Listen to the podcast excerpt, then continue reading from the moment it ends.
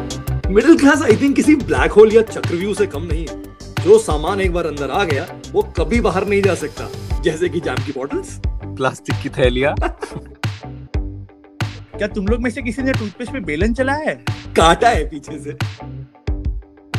शादियों में मेरी माँ कहती थी आशीष जल्दी खाना खा ले वरना पनीर खत्म हो जाएगा और वनीला आइसक्रीम अगर ऐसे तमाम किस्से और कहानियों में आप शामिल होना चाहते हैं तो सुनिए हमारा पॉडकास्ट छुपन छुपाई